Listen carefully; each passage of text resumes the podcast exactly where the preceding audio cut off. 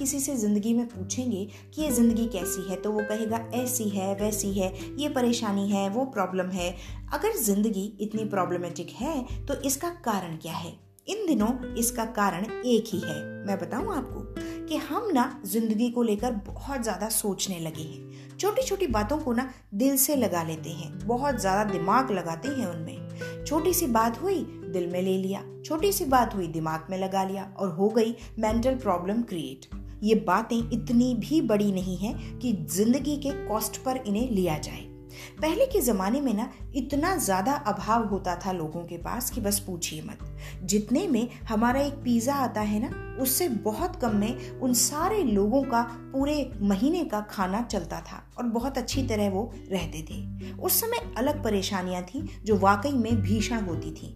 पर वो ज़्यादा सोचते नहीं थे। हम बहुत सोचते हैं एंडलेस सोचते हैं। देखिए, अगर किसी को परेशान रहना ही है, अगर हर व्यक्ति को हर चीज़ में बहुत ज़्यादा मीन मेक निकालनी है, रोते ही रहना है तो देखिए, इसका तो कोई अंत नहीं, ऐसे व्यक्ति को कोई नहीं समझा सकता। पर वाकई में हम तो खुद को समझा सकते हैं, हम तो किसी को देखकर ये जान सकते हैं कि मुझे ऐसा नहीं बनना, इमोशनली मुझे इतना हर्ट नहीं होना। तो अपने आप को समेटिए। हर चीज़ में दिमाग, हर चीज़ में दिल को मत लगाइए। अपनी ज़िंदगी को आसान बनाइए। अपने आप को ऐसे परखिए कि आपको भी पता चले कि आप में भी बहुत पावर है।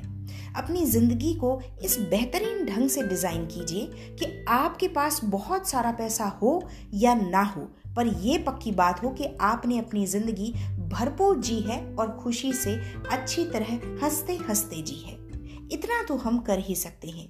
लेकिन हमें थोड़ा सा ये देखना है कि बहुत ज़्यादा दूसरों को कॉपी नहीं करना, बहुत ज़्यादा इन्फ्लुएंस नहीं होना।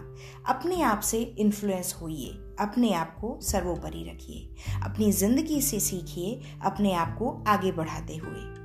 आजकल की बात इतनी सी। अपने आप को माइंडफुल रखिए, अपने माइंड को बिल्कुल शार्प रखिए, अपने आप को बिल्कुल आसानी से ज़िंदगी को जीने की स्वतंत्रता दीजिए।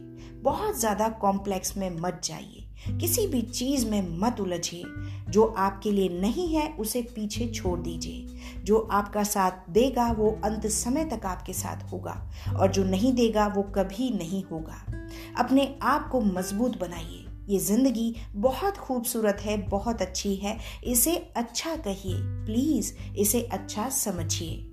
अपने आप को हमेशा बहुत बेहतरीन बनाइए और अपनी लाइफ को इजी बनाने की पूरी कोशिश कीजिए। तो चलिए, आज की बात सिर्फ़ यहीं तक। हम फिर मिलते हैं किसी और टॉपिक पर। आप बहुत बहुत खुश रहें और अपना ध्यान रखें। Thank you